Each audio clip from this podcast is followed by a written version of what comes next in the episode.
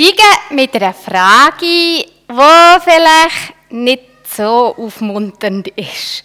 Ähm, die müsst sie nicht laut beantworten, sondern einfach für euch dieser Frage nachgehen.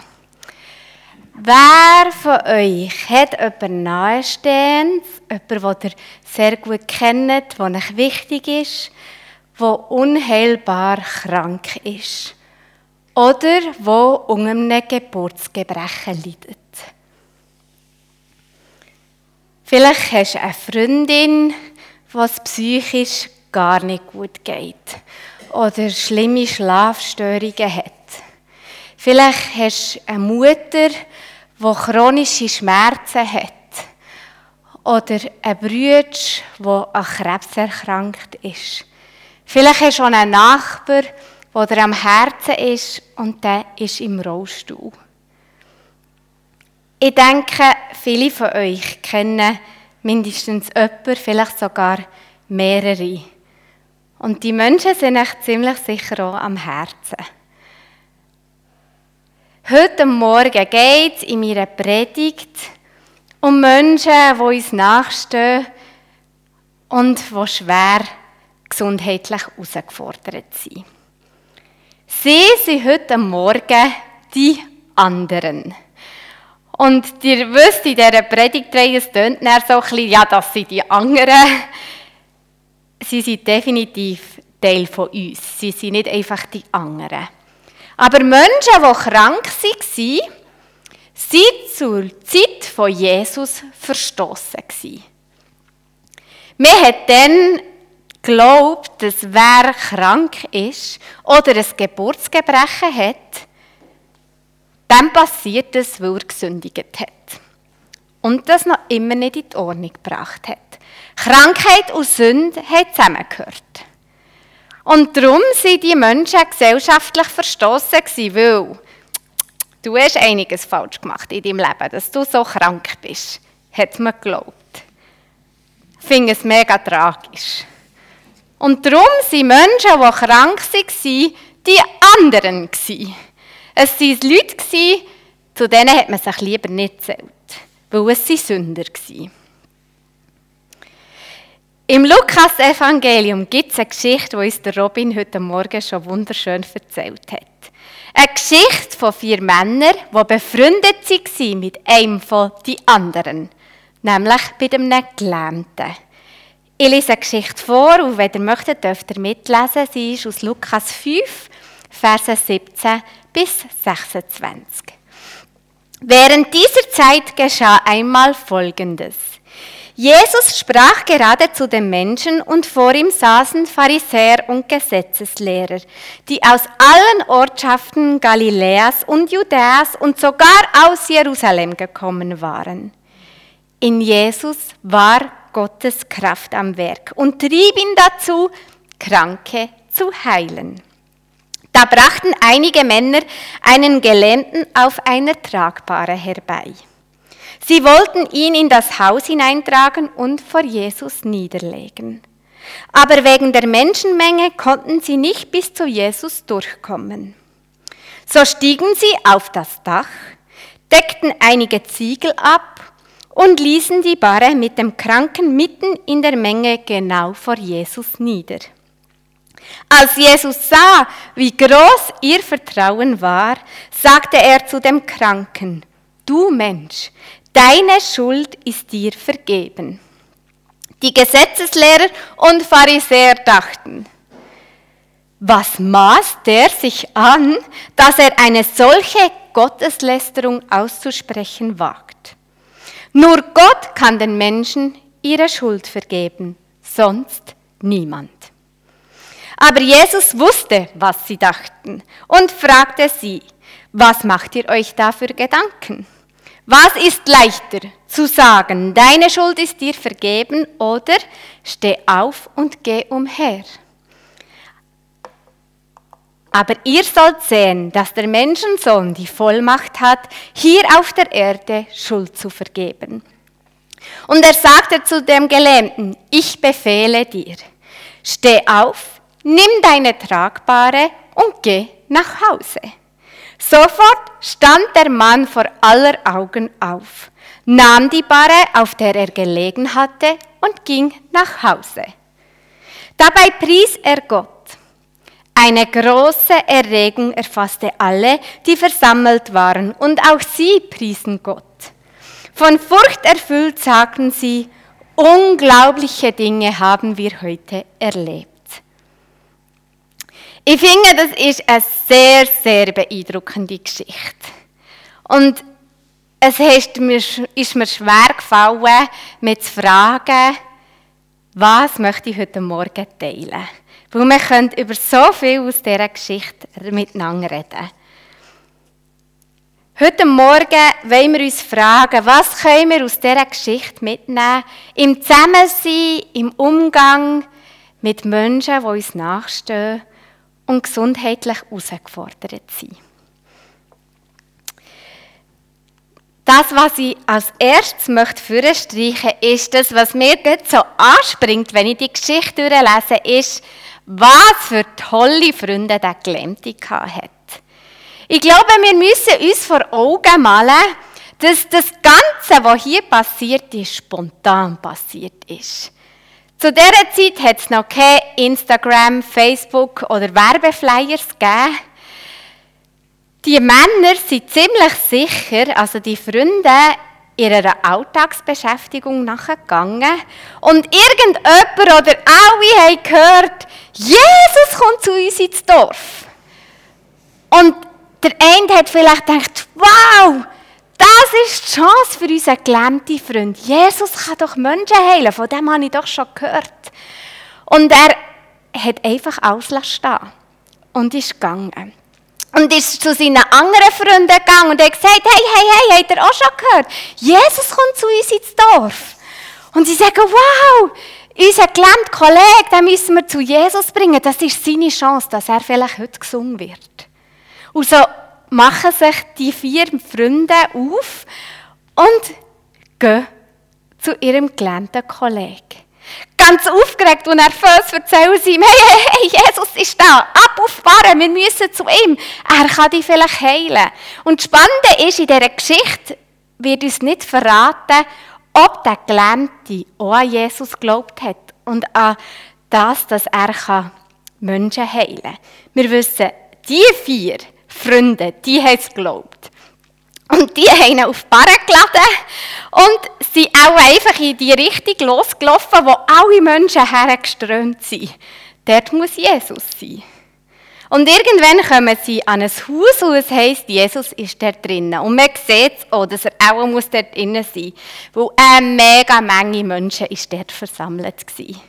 So viele Leute, dass es für sie unmöglich war, mit einer Barre durch die Leute zu Jesus zu kommen. Vor allem nicht, weil ja all die Leute auch wollen, die Hilfe von Jesus haben. Wie können sie daher stehen und sagen, hey, hey, hey, wir hier sind wichtiger als dir, können wir bitte durch? Jeder wollte zu Jesus gehen. Jeder hat Grund gehabt. Jeder hat sich danach gesehnt, nach einer Berührung von Jesus. Das wäre der Moment, wo sie hätten können sagen, ja, schade. Wenn wir Glück haben, stehen wir gerade an einem Ort, wenn er rauskommt, dass, er, dass wir ihm doch noch irgendwie begegnen. Aber zu ihm zu suchen zu kommen, in dieser Situation, wie sie vor ihnen liegt, unmöglich. Aber von dem haben sie sich nicht abbringen Die vier haben gesagt, los, zum Hintereingang vom Haus. Sie sind zum Hintereingang gegangen und oder zur Hinterseite vom Haus. Und wahrscheinlich hat es dann sogar eine Treppe gegeben. Und er, sie sind dort rauf und haben angefangen, Ziegel vom Hausdach entfernen, um ein genug grosses Loch ins Dach zu machen. Und hier eine kleine Klammerbemerkung. Ich meine, ich finde, wenn wir Christen miteinander über die Geschichte reden, oder auch wenn ich sie lese, finde ich, es ist eine mega Heldengeschichte. Aber eigentlich, was die vier hier gemacht haben, ist, naja, nicht so ganz so okay.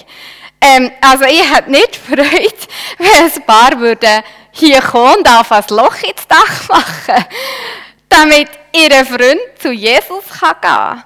Das ist nicht okay. Man darf nicht ein Loch in das Dach machen. Und noch viel weniger okay ist, dass sie einfach vordrängeln. Das waren ja ganz viele andere Menschen, die auch zu Jesus wollten. Und sie nehmen sich eigentlich zurecht sagen, und hier und jetzt kommt unser Freund. Das ist schon, schon ein bisschen frech. finde auch ich als gut bürgerliche Schweizerin, wo man gefälligst hinansteht, wenn man zu spät kommt. Was mich an diesen Freunden beeindruckt, ist, dass ihnen das alles irgendwie gleich war. Es war ihnen gleich, was man macht oder nicht macht. Ihr Fokus war darauf, hier ist unsere Chance, unserem gelähmten Kollegen zu helfen. Schon so lange müssen sie mit anschauen, wie er ausgrenzt wird. Wie niemand etwas mit ihm zu tun hat.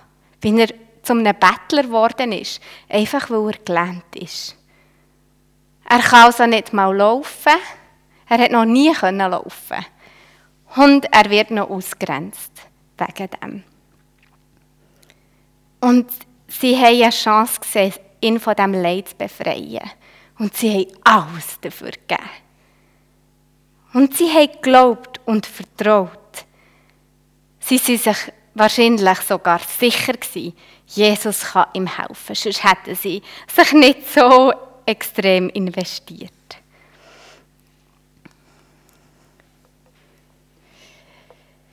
Ja, und dann, dann habe ich mir vorgestellt, wie das muss für Jesus gewesen sein Stellt euch vor, sie war ganz sicher viel, viel kleiner als hier in unserem Saal.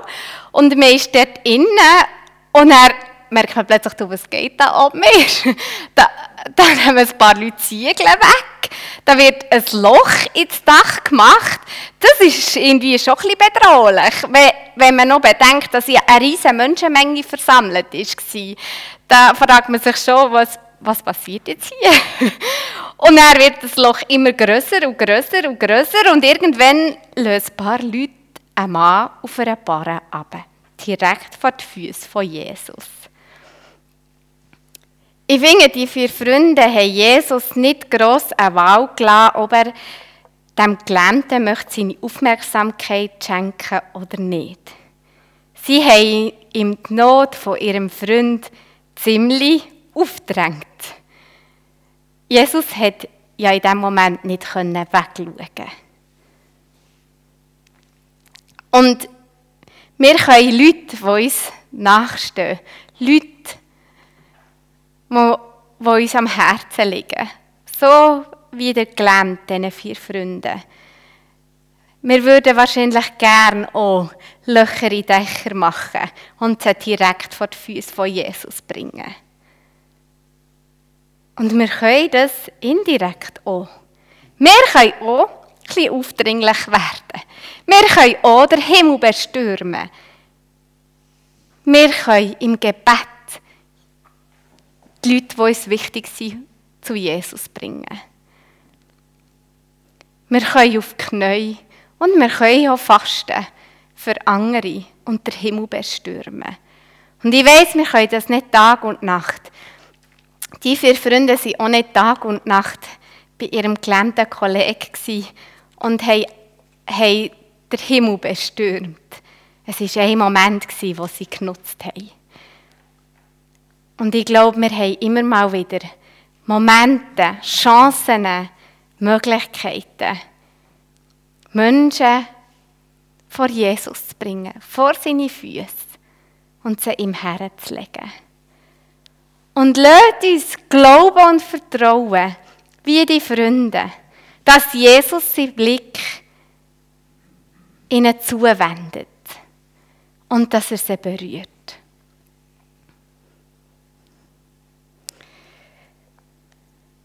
Wo der gelähmte Nerv von den Füßen von Jesus gelegen ist, erwartet man natürlich gerade ein Wunder.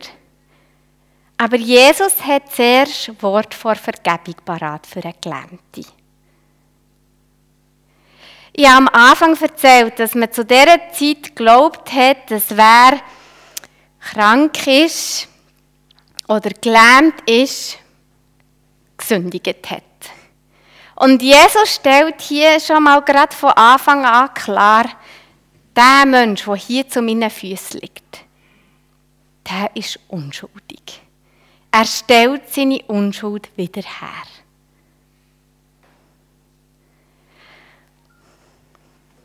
Und darum kommt es auch in anderen Geschichten vor, dass Jesus oft ja zuerst Sünden vergibt und dann ein Wunder tut. Ich glaube, das hat sicher auch damit zu tun, dass man zu sehr Zeit geglaubt hat, wer krank ist, der hat gesündigt. Zu den Füßen von Jesus liegt nicht mehr ein Mensch, der länger schuldig ist. Selber die Schuld ist, im schlimmsten Fall. Zu seinen Füßen ist ein unschuldiger Mensch. Und ich finde, was ich für mich möchte aus dieser Geschichte mitnehmen ist, dass ich mich nicht frage, wer ist für was oder wegen was ist jemand krank. Wo sind die Schuldigen an dieser Krankheit? Wo sind die Schuldigen für die Ungerechtigkeit? Wo sind die Schuldigen, wenn jemand blind, gelähmt auf die Welt kommt? Wer ist verantwortlich für das Unrecht? Diese Frage möchte ich mir nicht stellen, weil ich glaube, diese Frage die bringt uns selten wirklich, wirklich weiter. Ich merke das bei meinem Vater. Er hat ja einen Hirntumor und er wird an dem sterben, außer es passiert so ein Wunder. Ähm, und man könnte sagen, er ist selber die Schuld.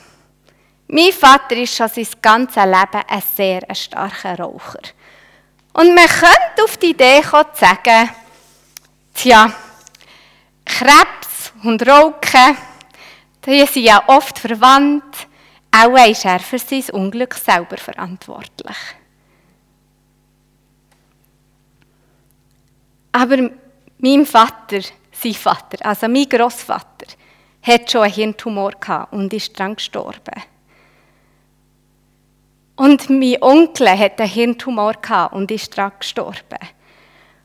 Und es ist offensichtlich, dass die Anfälligkeit für Krebserkrankungen in unserem Erbgut liegt. Und es kann sehr gut sein, dass mein Vater sein ganzes Leben lang nie hat eine Zigarette angelenkt und genau gleich erkrankt wäre. Jesus befreit uns in dieser Geschichte davon, müssen Schuldige suchen für das Unglück oder für die Not von anderen Menschen. Und dann, ja, dann passiert endlich das Wunder, wo die vier Freunde so fest darauf gewartet haben. Ich lese es nochmal vor. Ich befehle dir, steh auf, nimm deine Tragbare und geh nach Hause. Sofort stand der Mann vor aller Augen auf, nahm die Barre, auf der er gelegen hatte, und ging nach Hause. Dabei pries er Gott. Eine große Erregung erfasste alle, die versammelt waren, und auch sie priesen Gott. Von Furcht erfüllt sagten sie, unglaubliche Dinge haben wir heute erlebt. Ich glaube, wenn wir die Geschichte hören und lesen, dann dann sind wir in einer Spannung. In der Spannung zu wissen, Jesus hält. Bis heute. Und Jesus hält manchmal nicht so, wie wir wollen. Auch heute. Und ich habe es in meiner Einführungspredigt schon gesagt, wir sind und bleiben in dieser Spannung. Von vieles ist erfüllt und manches noch nicht. Der Christoph, der könnte uns jetzt erzählen, wie es ist, wenn alles wiederhergestellt ist. Er erlebt es.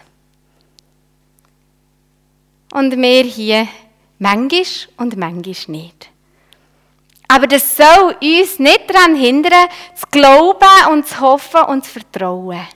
Wie die vier. Dass Jesus uns sieht, wenn wir von seinen Füßen sind. Dass Jesus uns sieht, wenn wir mit unseren Sachen vor seine Füße kommen. Und wenn wir die Menschen um uns herum vor seine Füße legen. Und dass er sich zuwendet. Und dass zu einer Berührung kommt. Zu einer heilsamen Berührung. Darauf wollte ich glauben. Äh, daran wollte ich glauben und darauf vertraue ich. Und vielleicht kommt sie so, wie wir es uns wünschen, dass Menschen geheilt werden. Und vielleicht kommt es anders.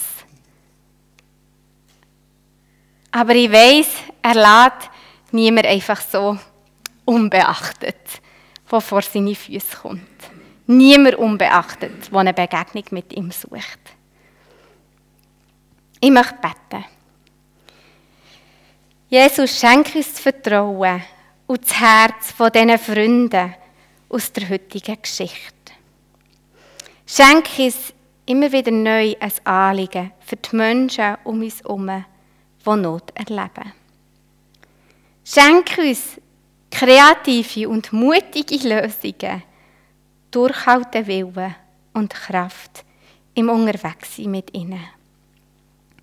Und schenke uns, dass auch wir dir, Jesus, dürfen vertrauen, dass du jedes Gebet hörst und jeden Mensch siehst. Amen.